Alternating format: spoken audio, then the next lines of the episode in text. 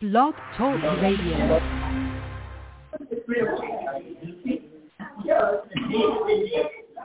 There she is. It's time, sister. I know. Okay. We got to set that clock. I know.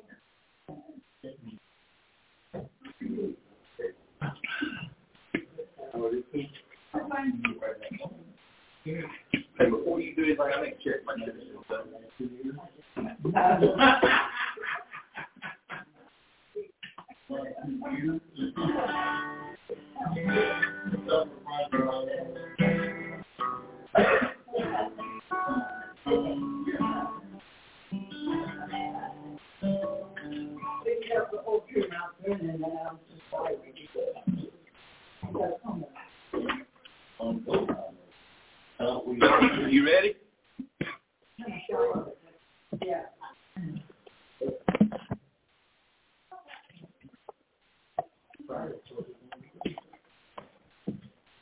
All righty.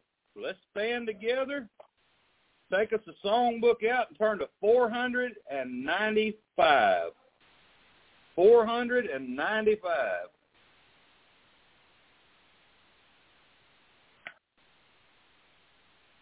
Brethren, we have met to worship. Amen. 495.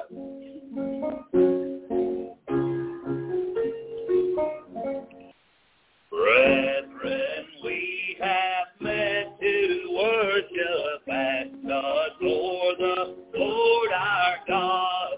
Will you pray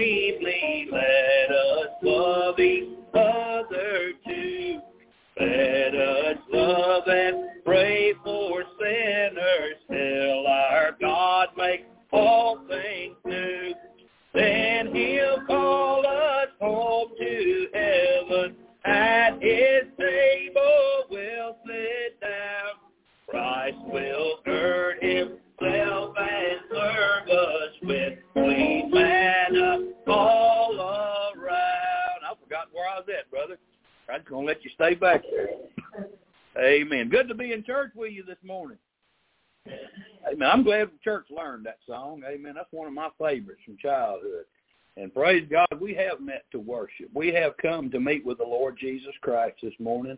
Amen. And we want his presence to be felt here. We want the Spirit of God to have liberty to work in the message and through the song singing, through everything that's done. We want to feel the presence of God. There's a lot of times people go in a church house and they just don't even feel God's presence. And you know why? It's because they don't expect God to show up. Amen. I, you know, I, I wonder sometimes. I heard somebody say this years ago, but I wonder how many preachers get behind the pulpit and preach without expecting God to move. You know, if you uh, you know, it's just like we were talking in Sunday school. Jonathan, he was going up and, and into a strategic military position, but he went because he wanted to see if God would move. He wanted to see if God would do something. He went out on his own to seek to see if God would do something to uh, to aid Israel. And and you know what? God wants to do something to bless and help His people. And uh, oftentimes we come expecting God to show up. Amen. But you know, again, He He moves when He moves by our faith. Our faith is what moves the Lord. We ought to come believing and expecting to meet with Him. I hope that's what you've done this morning. Amen. Are there prayer requests? Anybody got any prayer requests this morning? Yes, Deborah. Well, friend in uh, South Carolina who's had brain cancer. Mm, my goodness. Yeah. All right. Well, God knows right who that is, and God knows exactly the need. Somebody else? Yes, Brent. Mm. Yes, we're gonna let we're gonna lift the whole family up in prayer and, and ask God to give them comfort and help. We, you know, one great thing about it, they knew she was headed for heaven, and it sure makes it it sure makes it all the world. It's never easy, especially when you're losing a parent. And uh it's it you know I, I was telling Donnie, you know, it, when I lost my dad, somebody told me said, you know, at first you're gonna think about him constantly, and then and then you'll think about him every day, and then you'll think about him every other day, and then you'll think about him once a week, and then maybe it won't be but once a month, and then once and then and then it'll get to where it's once in a while. But when you do think about him, you'll smile when you think about him. You know, you won't think about the hurt they went through, and it is time. Just takes takes time, but we're gonna pray that God blesses them and, and helps them through that.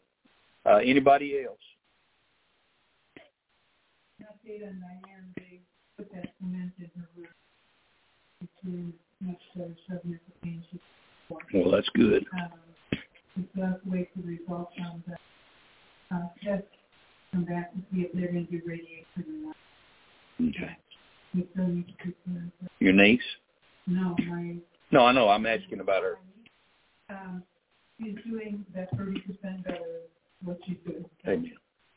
All right. So praying for her too. All right. Amazing. Yes. Miss Charlotte?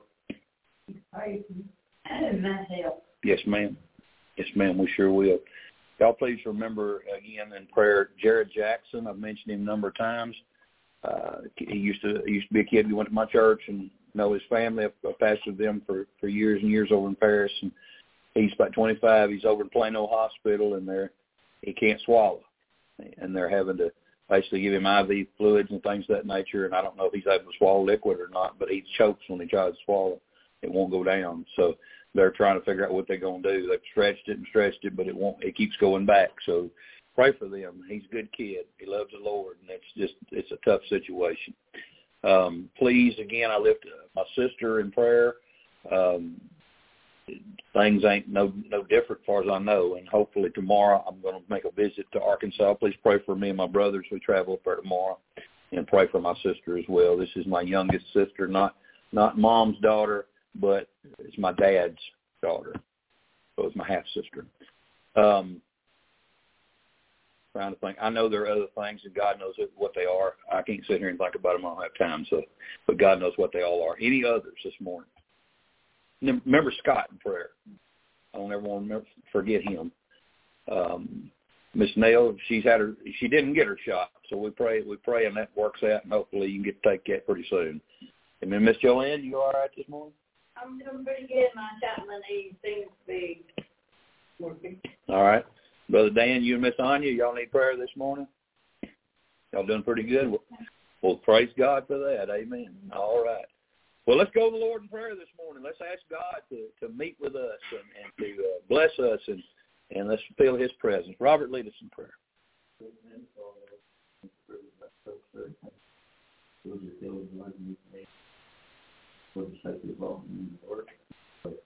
Amen. You can be seated.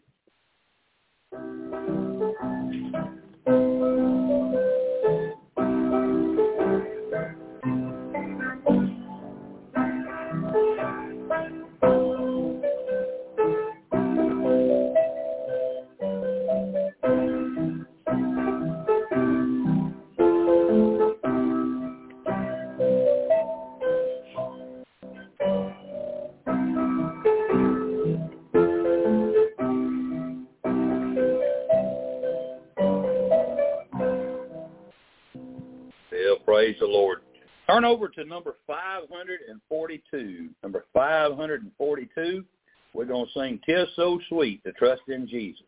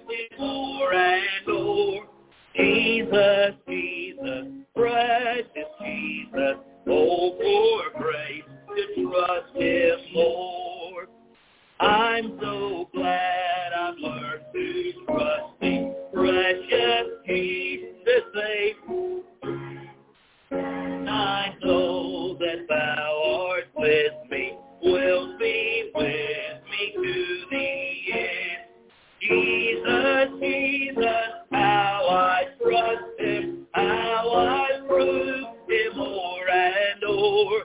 Jesus, Jesus, precious Jesus, oh, for grace to trust him more.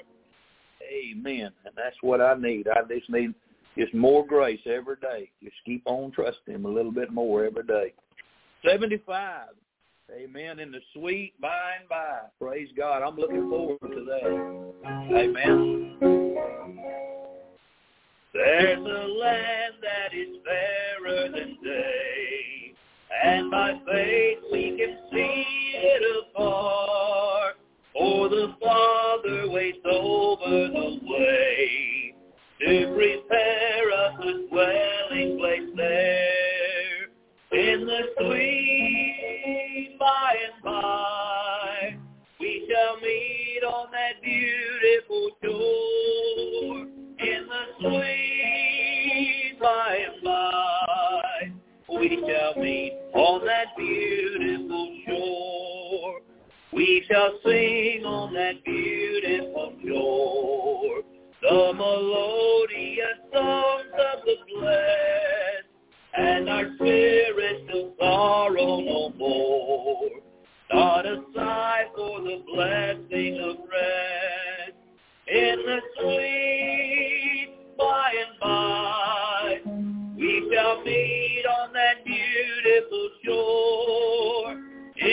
sweet by and by. We shall meet on that beautiful shore to our bountiful Father above. We will offer the tribute of praise for the glorious gift of his love and the blessings that hallow our days in the sweet by and by. We shall meet on that beautiful shore in the sweet by and by. We shall meet on that beautiful shore. Amen. Before we sing the last song, I I, I want I mentioned it in Sunday school, and I didn't mention it during prayer time, but I should have. Um, again, I, I mentioned this morning, Israel is at war. And uh, if you've not been watching the news, you wouldn't probably know that. But uh, and I didn't even mention the real issue. How come Israel is at war? It's because Joe Biden gave five billion dollars that Obama was originally going to give to the Iranians that we blocked.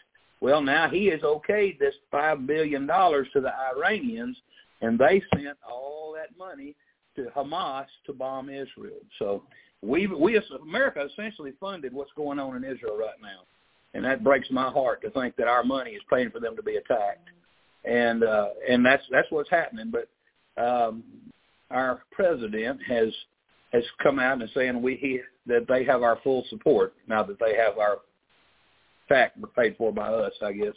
But anyway, uh, we need to pray for Israel again under cover of, of darkness.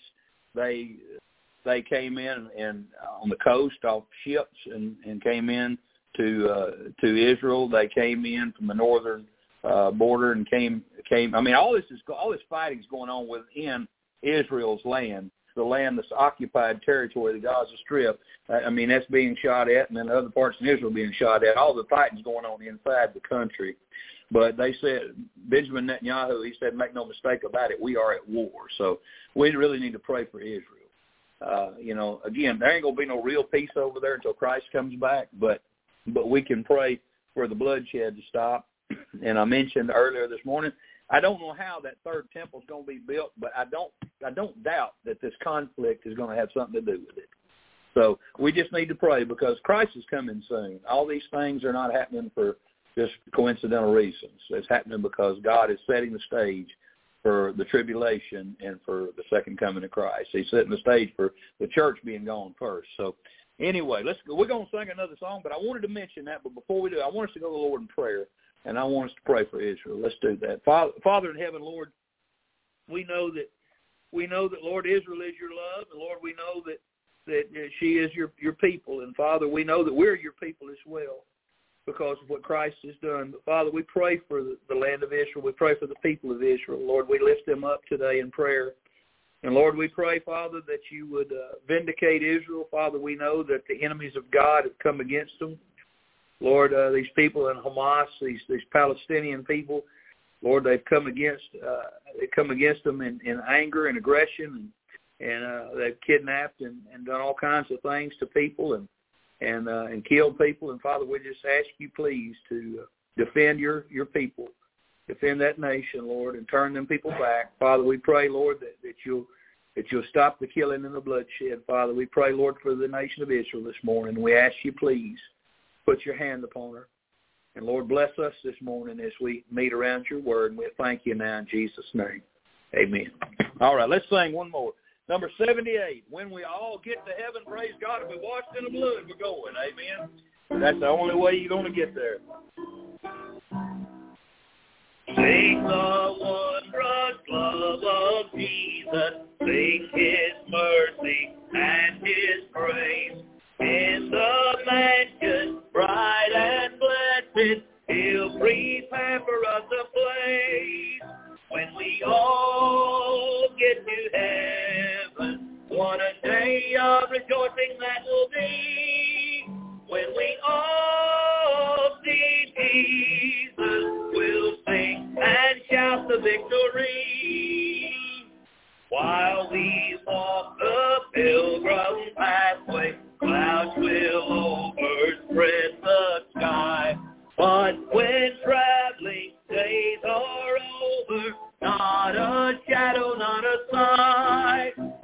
we all get to heaven. What a day of rejoicing that will be when we all see Jesus. We'll sing and shout the victory. Let us then be true and faithful,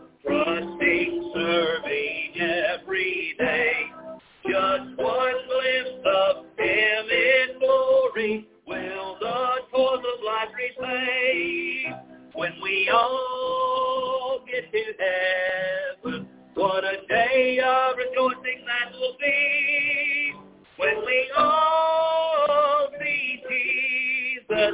We'll sing and shout the victory.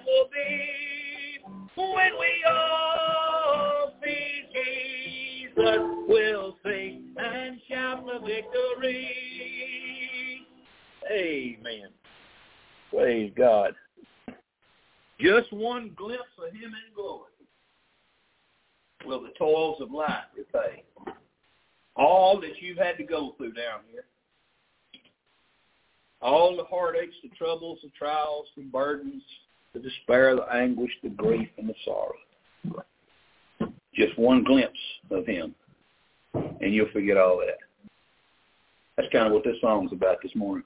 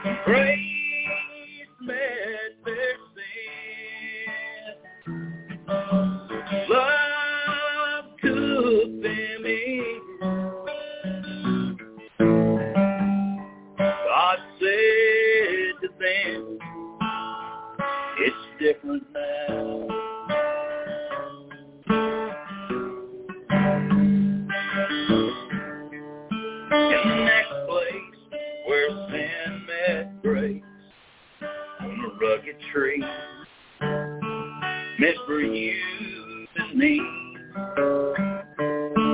Grace and sorrow met sin's. Jesus paid the price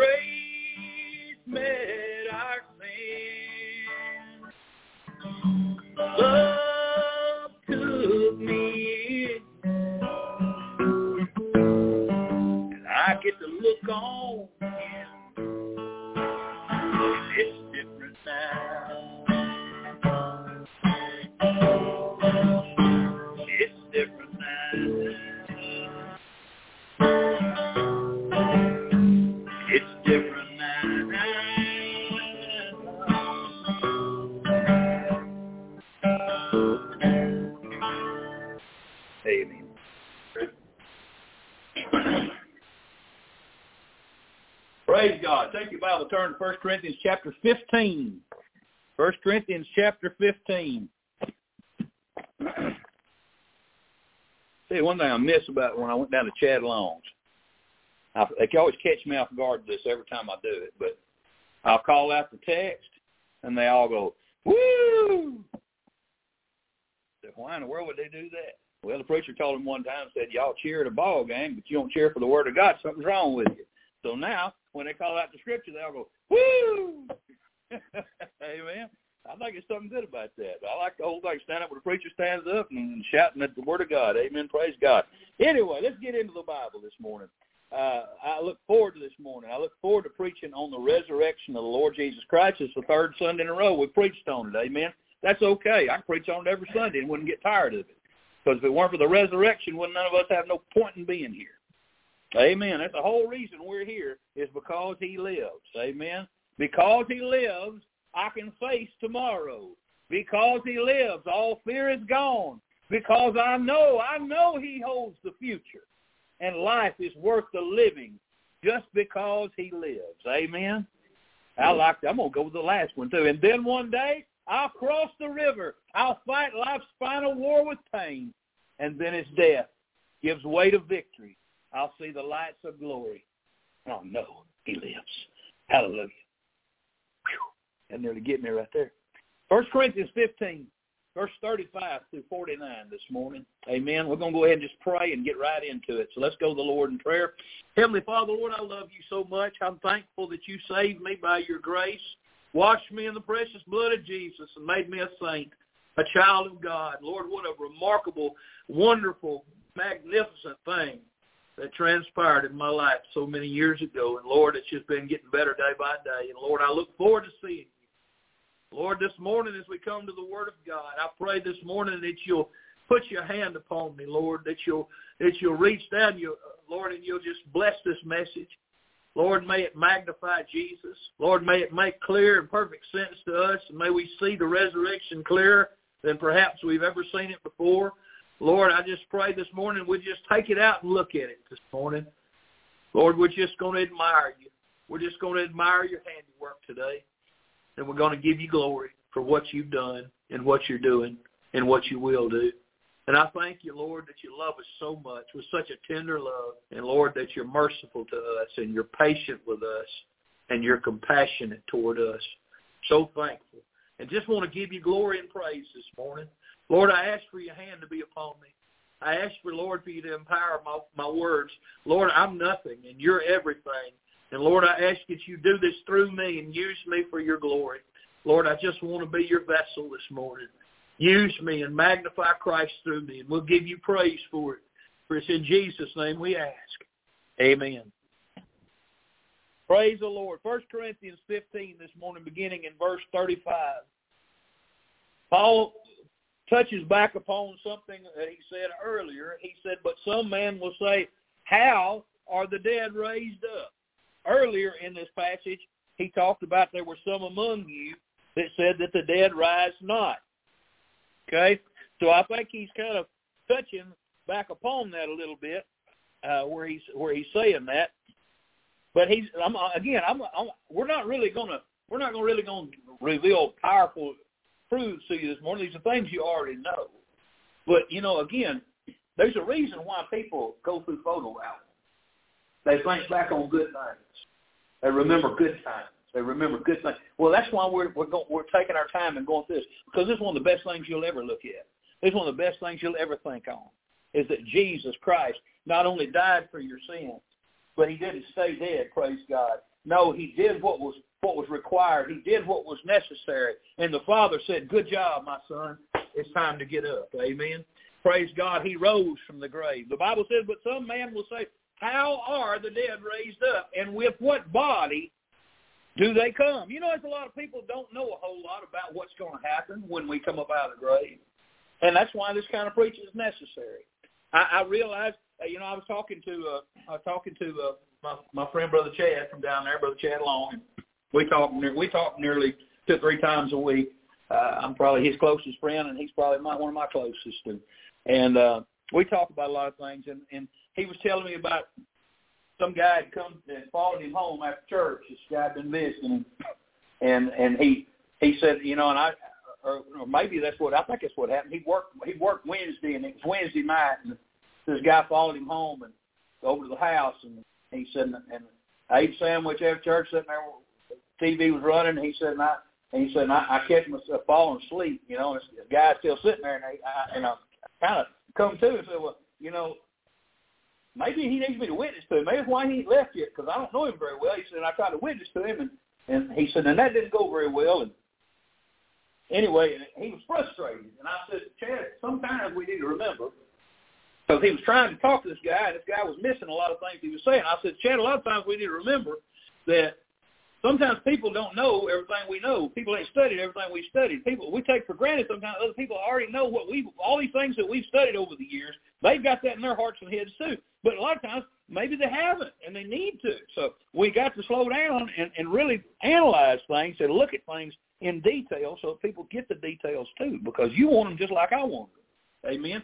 So when he says here, how are the dead raised up? Well, that's an important question. And with what body do they come up out of the grave with? Because, you know, if you think about it, we bury somebody. That body ain't going to get no better once we put it in the ground. Matter of fact, I mean, I've read stories where they, they, they dug somebody up to move them to another place, and they opened the grave, and and, and what they saw. It's not it's not pretty. That's not what's coming out of the grave. Praise God. That's not what's coming out. It won't look like Halloween on Resurrection Day. Praise God. Ezekiel 37, 3 said, He said unto me, y'all remember this story? Son of man, can these bones live? Can these dry bones live? And I answered, Lord, Lord God, thou knowest. Amen. And I know there's been a lot of people when they when they bury their loved ones, they stand there and they think about it. Are they, am I ever going to see my loved one again? But I'm going to tell you something. If they've been washed in the blood of Jesus Christ, oh yes, oh yes, these dry bones are going to live. They're going to come out of that grave even more alive than they went in. Amen. Uh, hey, listen, before they before they went in, praise God. And Paul goes on to say here in verse 36, and I think, boy, stout language he uses, but he says, "Thou fool, that which thou sowest is not quickened except it die. In order for us to truly live, we have to die. Amen. Before we, eh, eh, that tells me that what we're doing right now ain't really living. And that tells me what we're doing right now. Eh, Joel Osteen ain't right when he says your best life now. This ain't my best life now. You know what that tells me? Joel Osteen probably ain't going to heaven if he thinks he's to live his best life now. Amen. Because my best life will be when I see Jesus. Amen. My best life will be an eternal life that never ends. But we've got to die first. We've got to go either we got to either be translated or go by the way of the grave. John twelve twenty four. Jesus said, Verily, verily, I say unto you, except a corn of wheat fall into the ground and die, it abideth alone. But if it die, it bringeth forth much fruit. You take one little grain of corn, of corn and you put it into the ground, and yet here comes a blade of, of, of corn stalk, and then splits into more blades, and come on up, and then you get it'll pass along top, and the corn uh, ears start coming out. And pretty soon you got ears of corn. Maybe you got two two ears on one stalk. Maybe you got one, but even if you only got one ear on each stalk, think about how many grains of corn's on that one ear compared to what you put in the ground. You got a return on your investment. Amen. But it wouldn't have made what it made if you hadn't buried it and forgot about it. 37, he said, and, and that which thou sowest, again, we're talking about seed. Thou sowest not that body that shall be, but bare grain. Again, what you're putting in the grain, uh, ground, it's, not, it's don't come up looking just like what you put it when you put it in the ground. What you again, when you sow that grain of corn, you're sowing a grain of corn, but what you're getting is a whole corn plant to come up from it. It don't look like a, a grain of corn don't pop up out of the ground. You're getting something different. Uh, it, it said, "Thou sowest not that body that shall be." So that grain there, that that body there, that's not what's going to come out. What you put in, it's going to be different when it comes out. Amen. He said, he said, or it may chance of wheat or some other grain, but God giveth it a body as it hath pleased him to ever seed his own body. And he so there he's talking about seeds. How seed when you put a seed in, it changes into something else. But then he says in verse 39, he says, all flesh is not the same flesh. And we know this. Although medicine has tried to do stupid things like put pig hearts in humans and things of that nature, uh, you know, I don't know, maybe they put a monkey brain in somebody. I don't know. Stupid things they try to do. They're trying to trying to breed animals in humans in laboratories and all kinds of crazy stupid things that they're trying to do. But God tells us here very plainly that what scientists ain't figured out yet, that all flesh is not the same flesh. There's one kind of flesh of men and another flesh of beasts, another of fishes, and another of birds. All I got to do is eat and figure that out. Fish does not look like red meat. I'm sorry, but it don't. Not at all. When you take a bird, take a piece of chicken, a piece of chicken breast does not look like pork. They're different. They're all different. God made everything different. And he's saying, so they're not the same. What you put into the grave is not what you're going to see when it comes out. It's not the same. Like the, the flesh of animals is different. And then he goes on in verse 40 and 41, and he says, there are also celestial bodies. We're talking about heavenly bodies and bodies terrestrial. That's earth. He said, but the glory of the celestial is one, and the glory of the terrestrial is another. Now, I mean, I've been all over the United States, not all over, but I've been over a bunch of it. And man, there's some beautiful things to see. I mean, I've seen the Grand Canyon. How many of y'all seen the Grand Canyon? All right. Anybody seen the Redwood Forest, California? Anybody? All right. I hadn't seen that. All right. But uh, listen, I, I, I've, I've been uh, I've been up as far as Michigan. I've been down as south as far as, as Mexico. I, you know, I've been out to uh, to Nevada. I've been I've been all the way almost to the, uh, well, I have been to the East Coast. I've been to Florida. I've been a lot of places. It's beautiful. I've seen beautiful sights.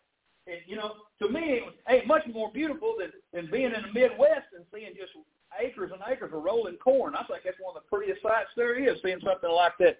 But again, as pretty as the things that I've seen down here, and I've seen waterfalls, and I've seen great canyons and mountains and all kinds of things. But again, that don't compare to me walking out dark at night in my yard and looking up at heaven.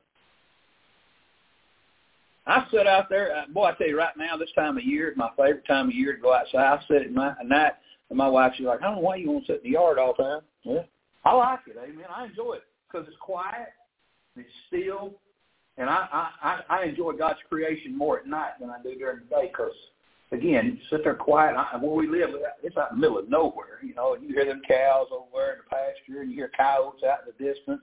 But man, you look up, the sky's just on fire with stars. You don't see that when you live in town. Well, when you live out in the middle of nowhere where there ain't no light shining, it's just un- incredible.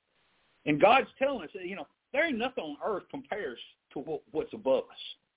And so there's glory up there, and there's glory here, but it's different levels. It's different. It's it's not the same. And and he says, and there's one glory of the sun. You know, the sun sun has so much glory, it, you can't even really look at it. It, it blinds you. You go looking at it too hard. And then he said, and there's a, there's another glory of the moon. I love to look at the moon. I don't know why I like to look at the moon, but I like to look at the moon. It's fascinating. I've been looking at it all my whole life. You think I'd eventually get tired of looking at it, but I still find it fascinating that God put that light up in the sky, and it give. And here's what most people tell you: the scientists will tell you that the moon is reflecting the sun's light. That's not true you read in Genesis, you'll see that the moon gives its own light. Amen. That's what God's word. God's word's right. Science is not right. God's word is right. That's why Paul refers to science falsely so called. They can tell you anything they want to tell you, and you can't dispute them because you can't prove them wrong. But I can tell you right now, I'll take God's word every single time. But again, God uses it. He said, "And one star differeth from another star in glory." I mean, y'all know the North Star is brighter than every star in the sky, right? Okay, uh, but you know, and everybody always talks about the Big Dipper. Oh man, look at the Great Big Dipper. Well, it, it is glorious, but then there's also another little, uh, the Little Dipper. I don't know which. I don't know if it's the right one or not, but there's one called Pleiades or something like that, and it looks like a little tiny, like a teaspoon. And it's my favorite constellation in the sky. I always look for it.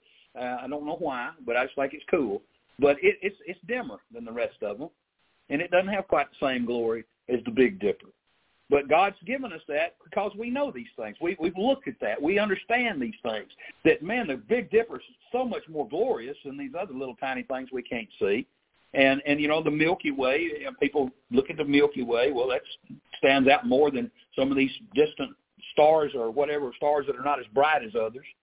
But uh, but God's saying they, they all differ in glory. And he said, so also is the resurrection of the dead.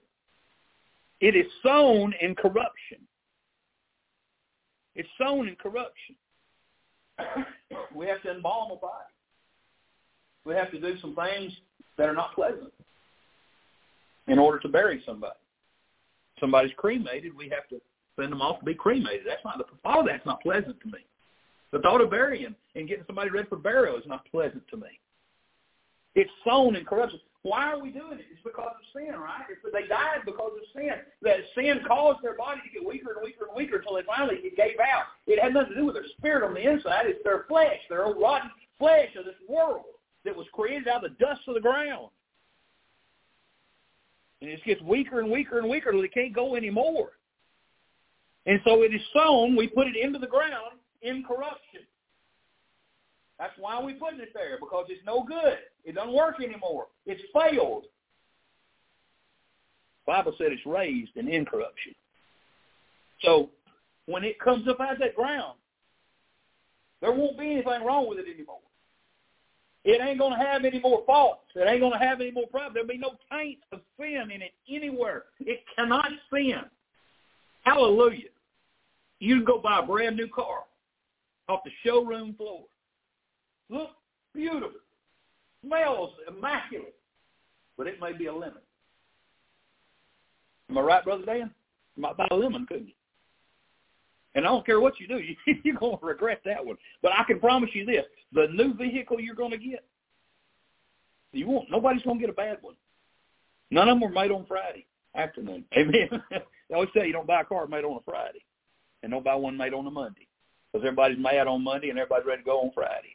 Amen. But praise God, these new bodies we're going to get, hallelujah, they're going to be perfect. They're going to be right. They're raised in incorruption. Daniel twelve three. Listen to what it says.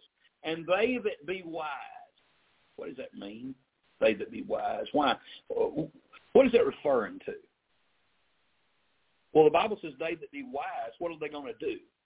They shall shine as the brightness of the firmament. That's telling what what the, what's going to uh, what we're going to see when we look at these people he calls wise.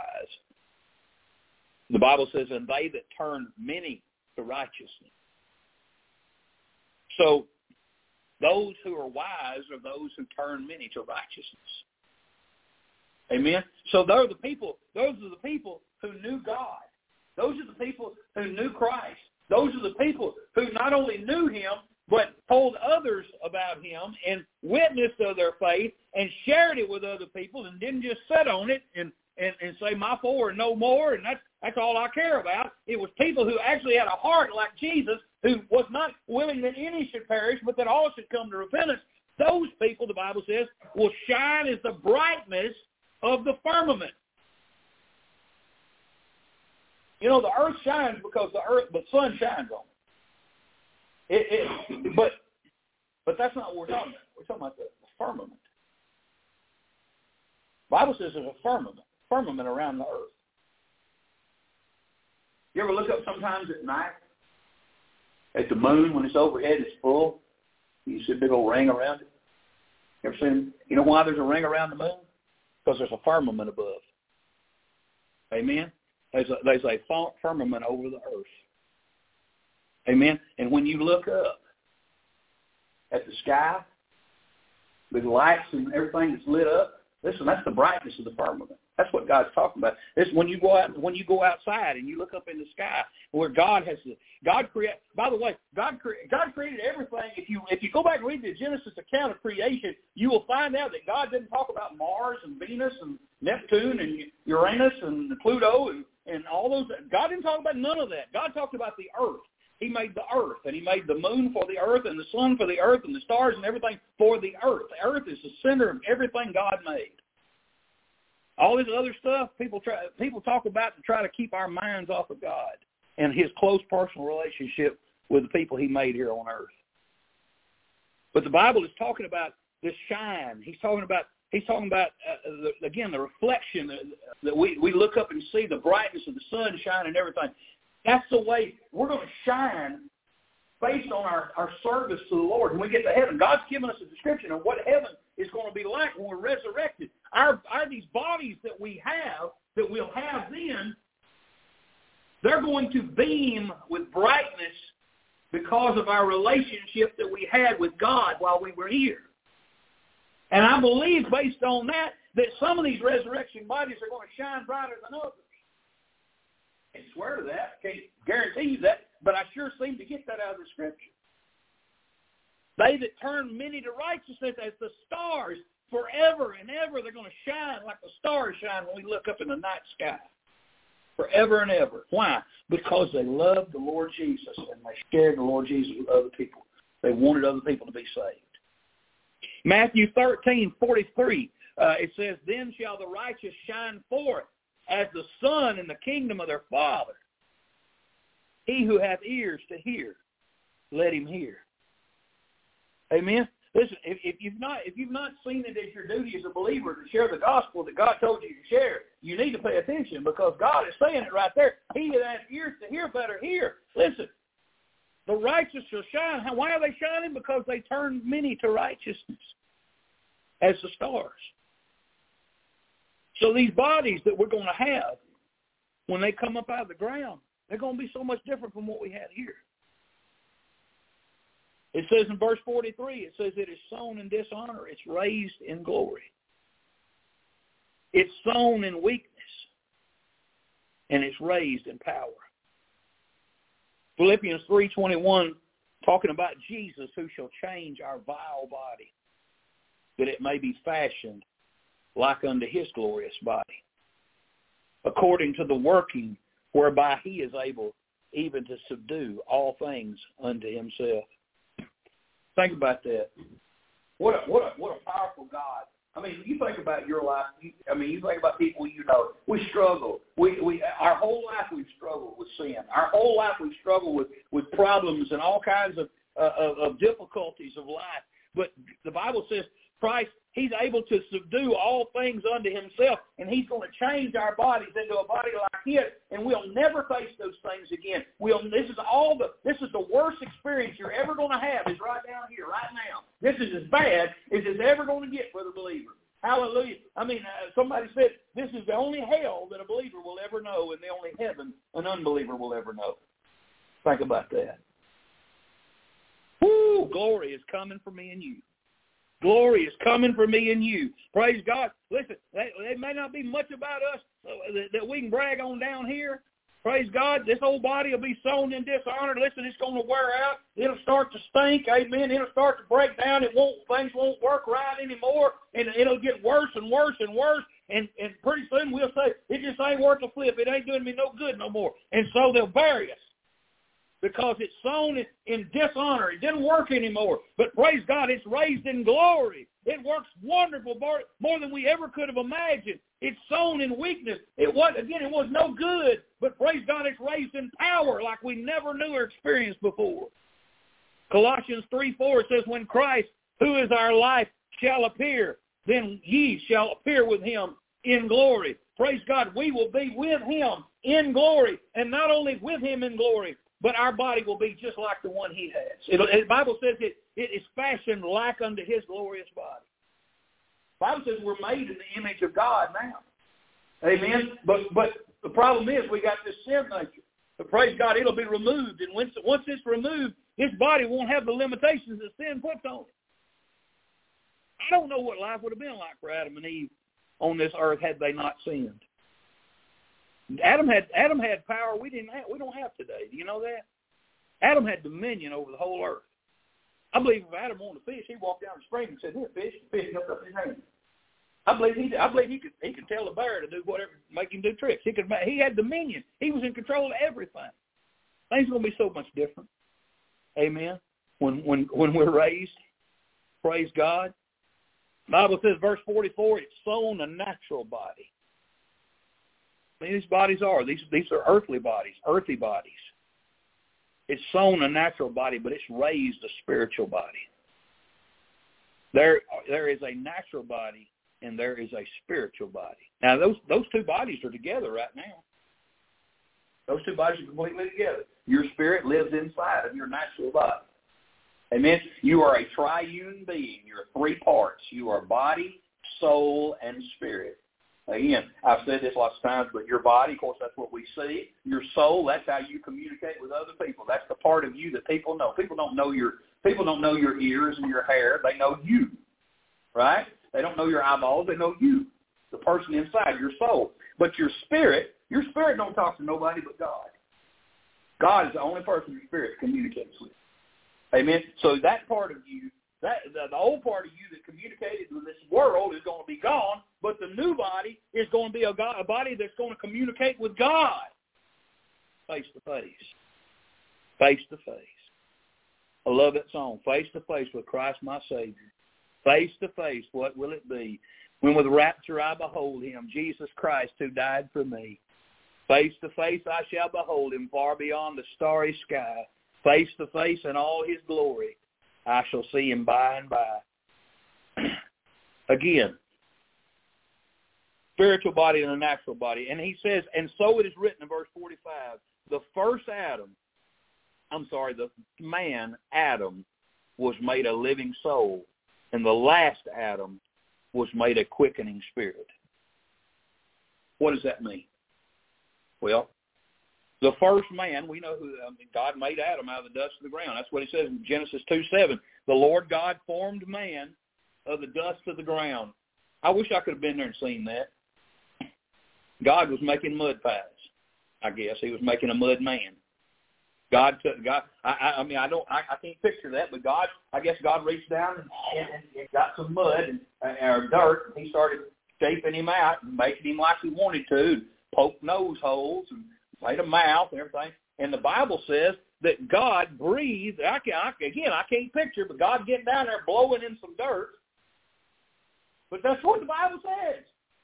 God breathed into the nostrils of the dirt man he made, and he became a living soul. I would like to have been there when he sat up and looked around. Wouldn't you?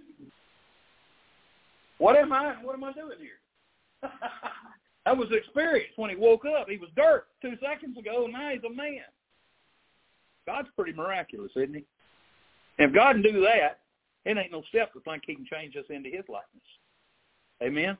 So the Bible says the first man was made a living soul. Again, he was he he woke up. God brought him to life. He he created that soul within him, and he he had life because God is life. He's the giver of life. He's the giver of all life. In the second half of that verse says that the last Adam, the last Adam, yes, who is the last Adam? That's Jesus. I never heard Jesus called the last Adam. Well, you're fixing to understand that. The last Adam was made a quickening spirit. Well, what does quickening mean? Quickening means to make alive. You cut your fingernail. You ever cut it and got it too close down to the skin? And you had to pull that fingernail off of there, cut it down to the what? Quick.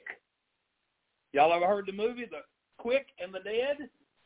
What does quick mean? The old timey word means alive. Doesn't mean fast, it means alive. I cut it down to where it's alive. Uh, they are the alive and the dead, the quick and the dead. So when he said that the second Adam, last Adam, was made a quickening spirit, he made people live. Who gives life? The life giver. Who's the life giver? God. Who are we talking about? We're talking about the Lord Jesus Christ.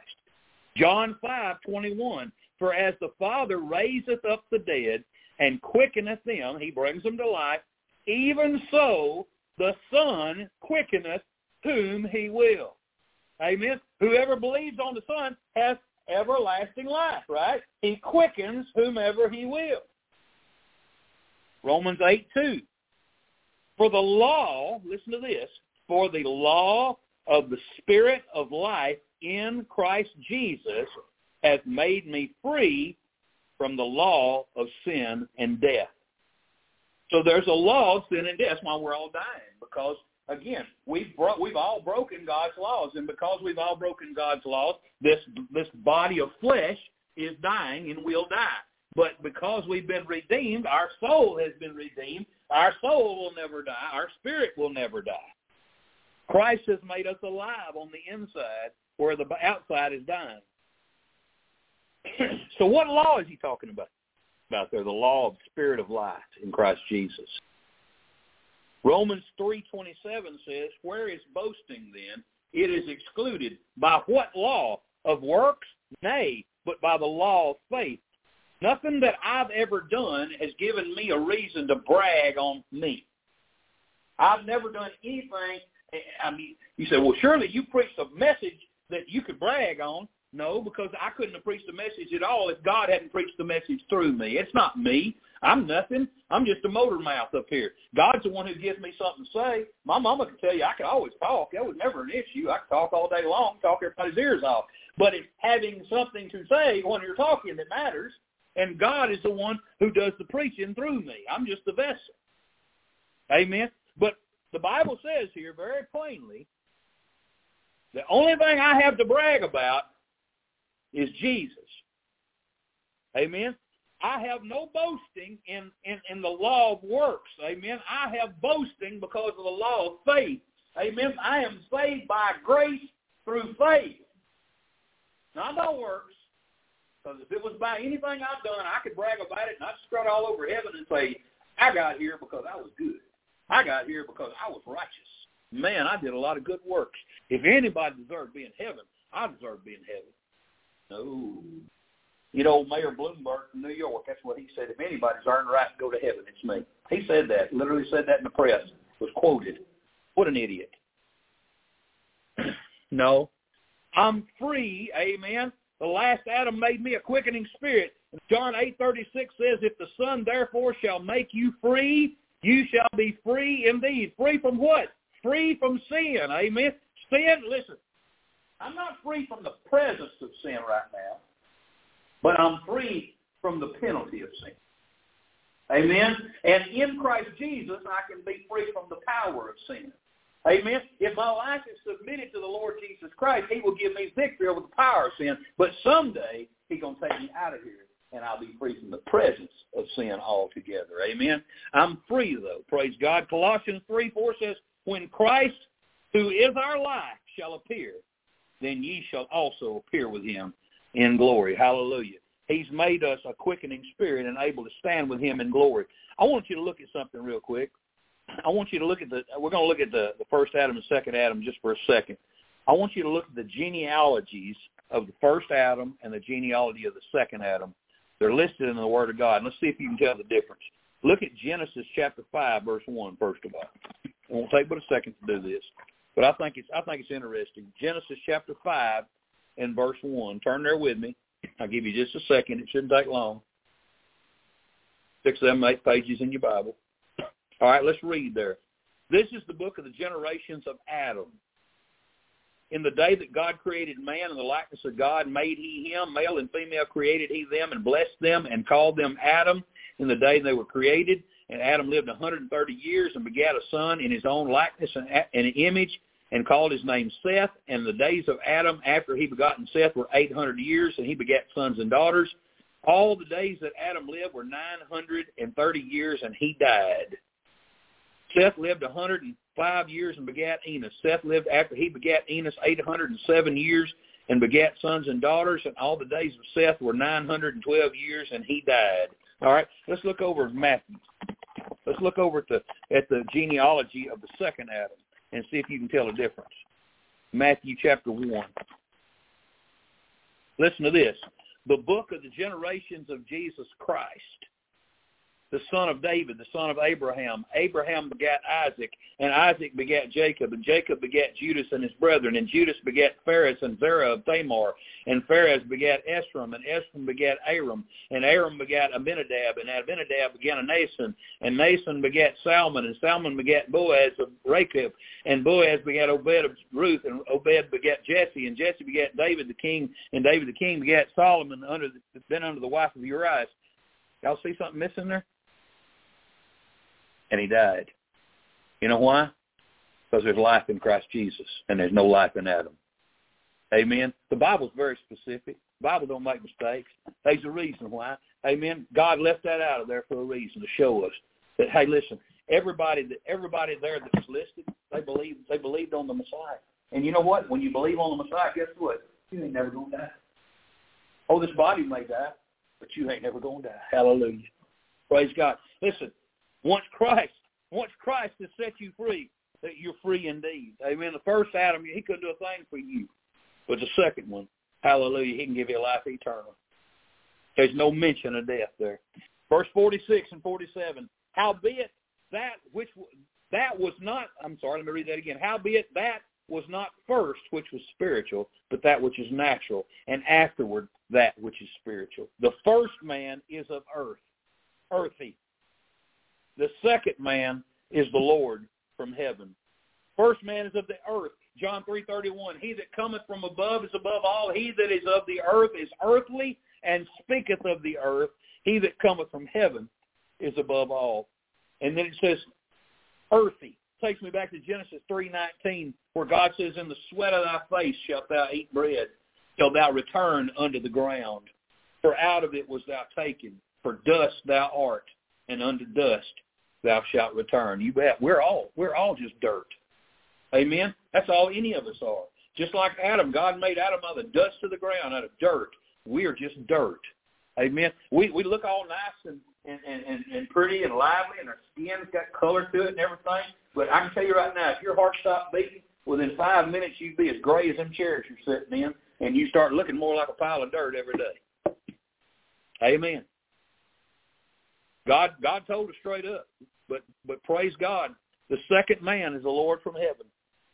John three thirteen, and no man hath ascended up to heaven, but he that came down from heaven, even the Son of Man which is in heaven. Second Corinthians four four, in whom the God of this world hath blinded the minds of them which believe not, lest the light of the glorious gospel of Christ, listen, who is the image of God.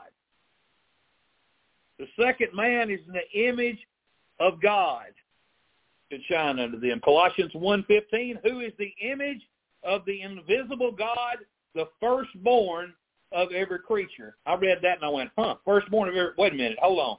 And then I and I got to looking at it. it, it that firstborn, it, it signifies, it, it's not saying that that that that uh, Christ was created, which if you don't, don't pay attention to what you're reading, it might throw you off for a second.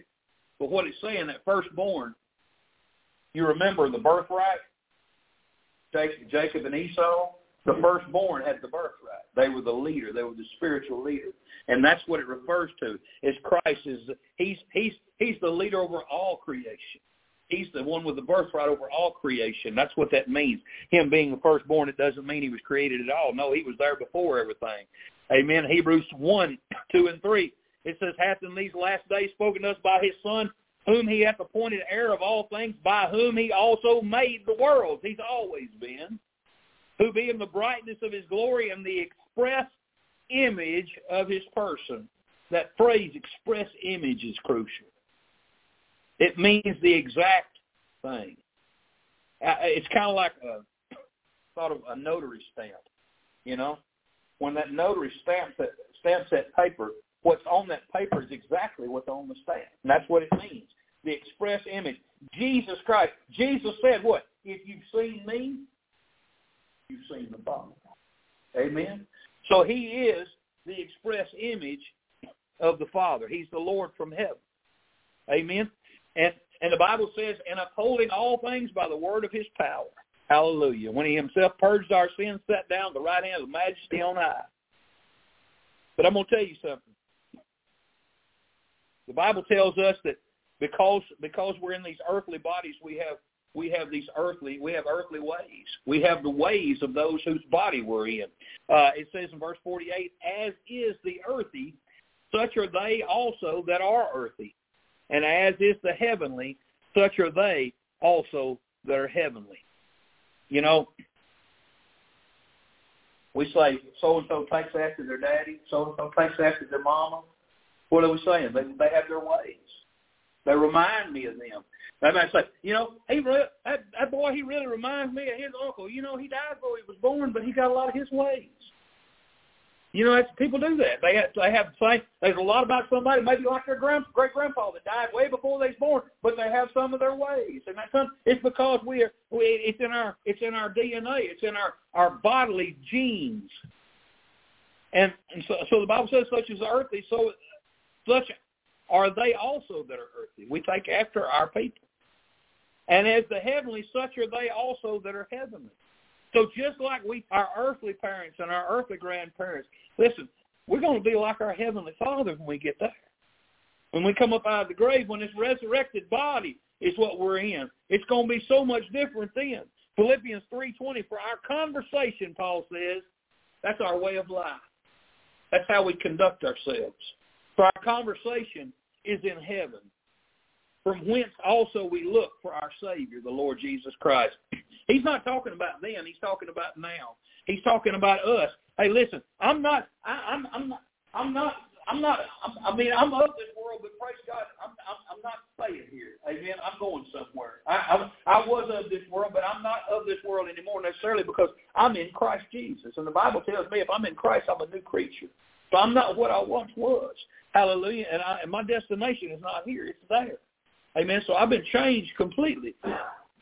Praise God. The Bible tells us that if any man be in Christ, he is a new creature. Amen. Old things are passed away. You know, we ought not be what we used to be. If our old ways don't please the Lord, those old ways need to go. Those old ways need to change. We need to we need to shift more from from living like earthly people to living like heavenly people. And I know I've heard people say, "Well, you're so heavenly minded, you're no earthly good." Well, I know a lot of people that are so earthly minded, they're no heavenly good. And so I think we need to focus on being more heavenly minded than we are earthly minded. Amen. We need to have the ways of those above instead of these down here. And the Bible says we also have the looks, not only the ways, but the looks. And as we have borne the image of the earthly. I look like my daddy a lot. I do. I have mama's eyes, but I have daddy in a lot of other, all the rest of the places. So I bear the image of the earthy. The Bible says we shall also bear the image of the heavenly. I was talking to Donnie, I guess it was day before yesterday, and we were talking about his mother-in-law passing. And he, we were just talking about, you know, not really being able to get our mind around what it'd be like. You know, he's talking about the fact that she's seen Jesus and all that. And I said, yeah.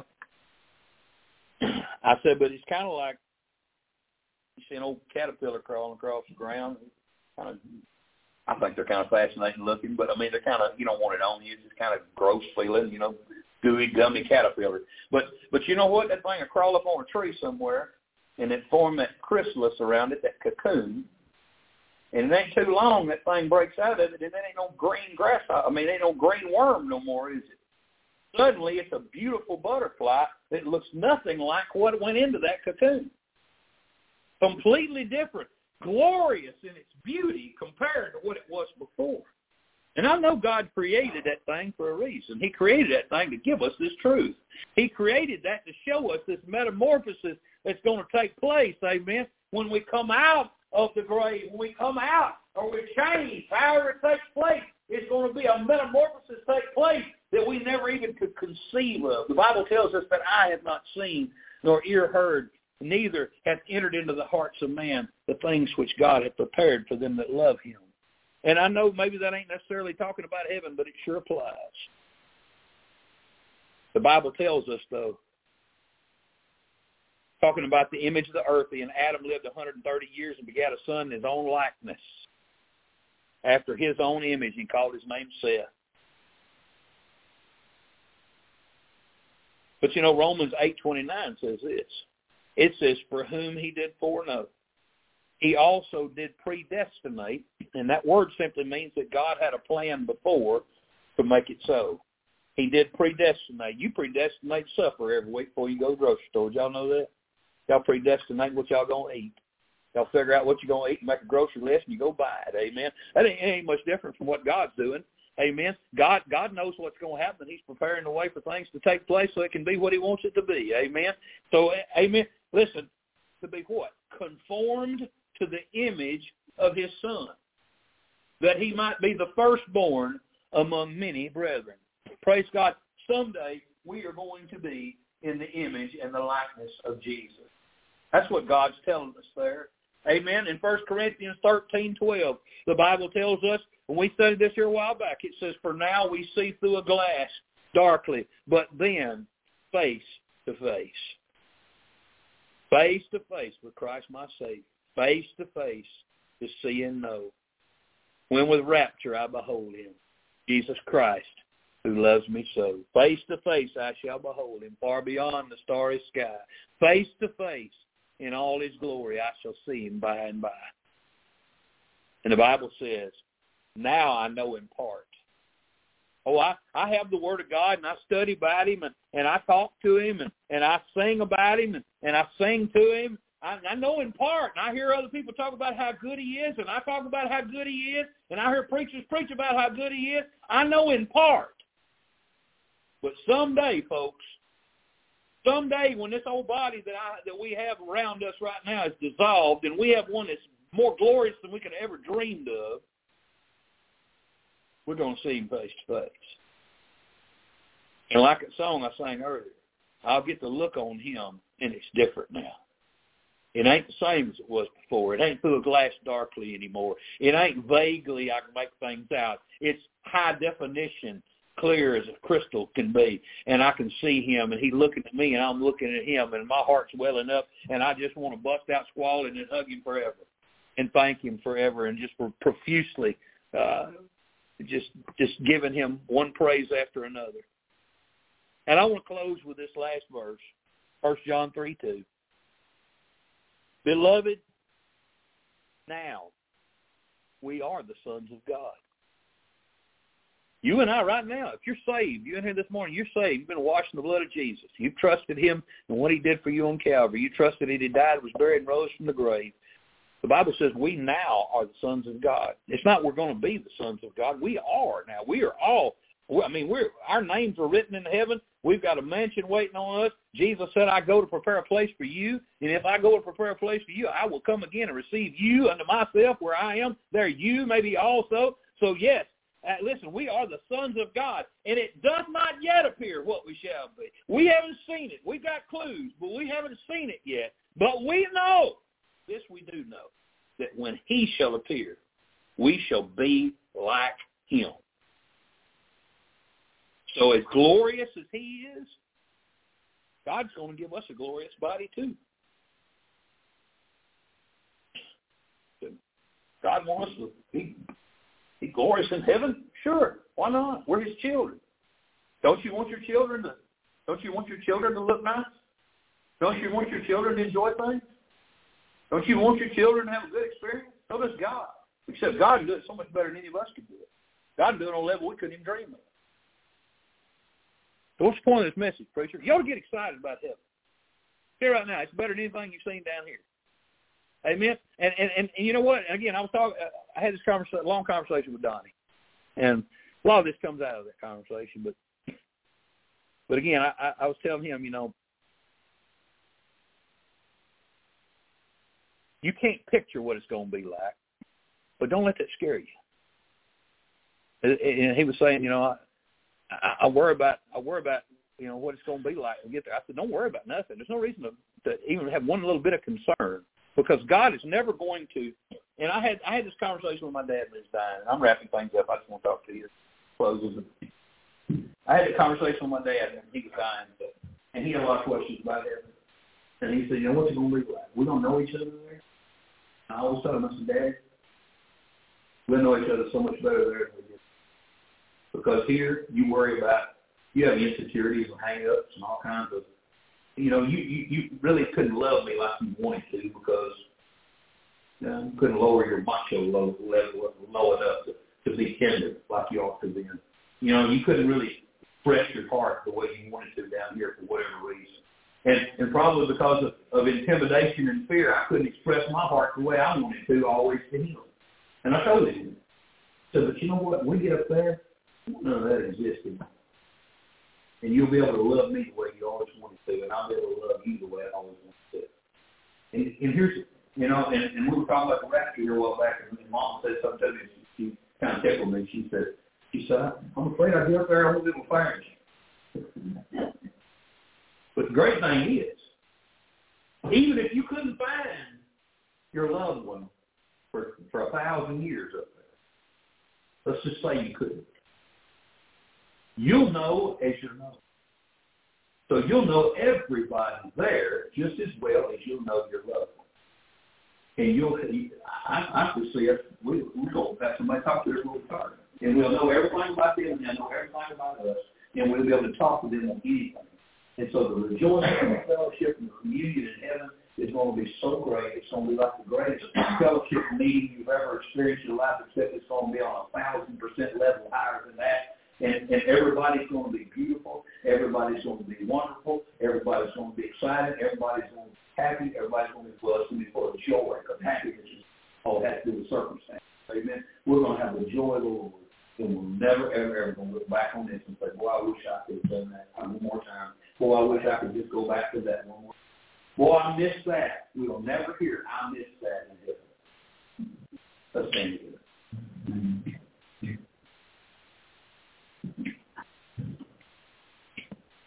Praise the Lord. He's good. Amen. And he's, he loves us. Amen. And he's provided things for us we can't even fathom yet. And so I say all that and I, and I emphasize all that because I, I know this world can discourage you. This world was not meant to encourage you. This world is not my home, as the song says. Amen. And it ain't yours either. So we shouldn't get discouraged by this old world because, again, this is not where we're landing. This is just our passing through. So let's don't be discouraged. Let's keep looking up. Amen. Let's keep looking for Him. And let's be looking toward home. Amen. Let's, let's go to the Lord in prayer. Father, I just ask you, please, Lord, bless each one of us as we lay those hands. Lord God, help us to remember that you did everything so we don't have to do anything to trust. And Lord God, I pray that you'll encourage us, Lord, as we get closer to home, to be looking toward home. And Lord, to remember that there are others who ought to go there as well. And Lord, may we be mindful of them. And Lord, may we be uh, courageous, Lord, and seek to please you and seek to, to reach them. Father, use us. Make us soul conscious. Make us aware of those around us that need you. And Lord, work in us and through us them to Christ's glory and for their salvation. Lord, we just thank you. We pray for the needs, Lord, of folks here this morning. Lord, they're very needs. Lord, we pray for those who are grieving. We pray for those who've got illnesses and all kinds of things. Lord God, we pray. Lord, we know you're able to do all things. We know nothing's impossible for you. Lord, there are people in this room, Lord, that maybe they need to they need to rededicate their life to you, but Lord, they realize how short the time is. There may be some in here that, Lord, they, they never stepped out in obedience to be baptized, or they never took a step, Lord, in the direction of walking with you. Lord, I don't know what the needs are this morning. Maybe somebody needs to join this morning. I don't know what it is, but you do. But Lord, I pray, Father, you work, you do a work in the lives of your people now. In Jesus' name we pray. Amen. Number 157, Jesus paid it all. I hear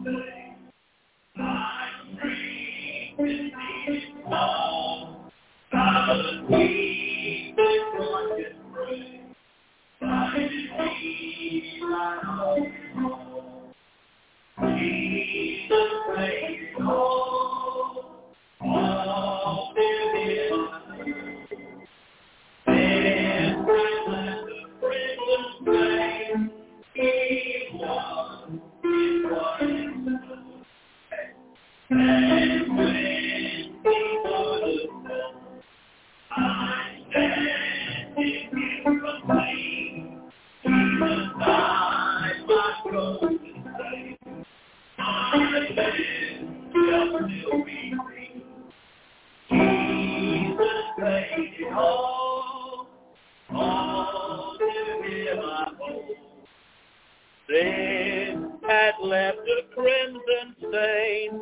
He washed it white as snow. Praise God. Thank you for Jesus. Thank you, Father. Thank you for our Savior.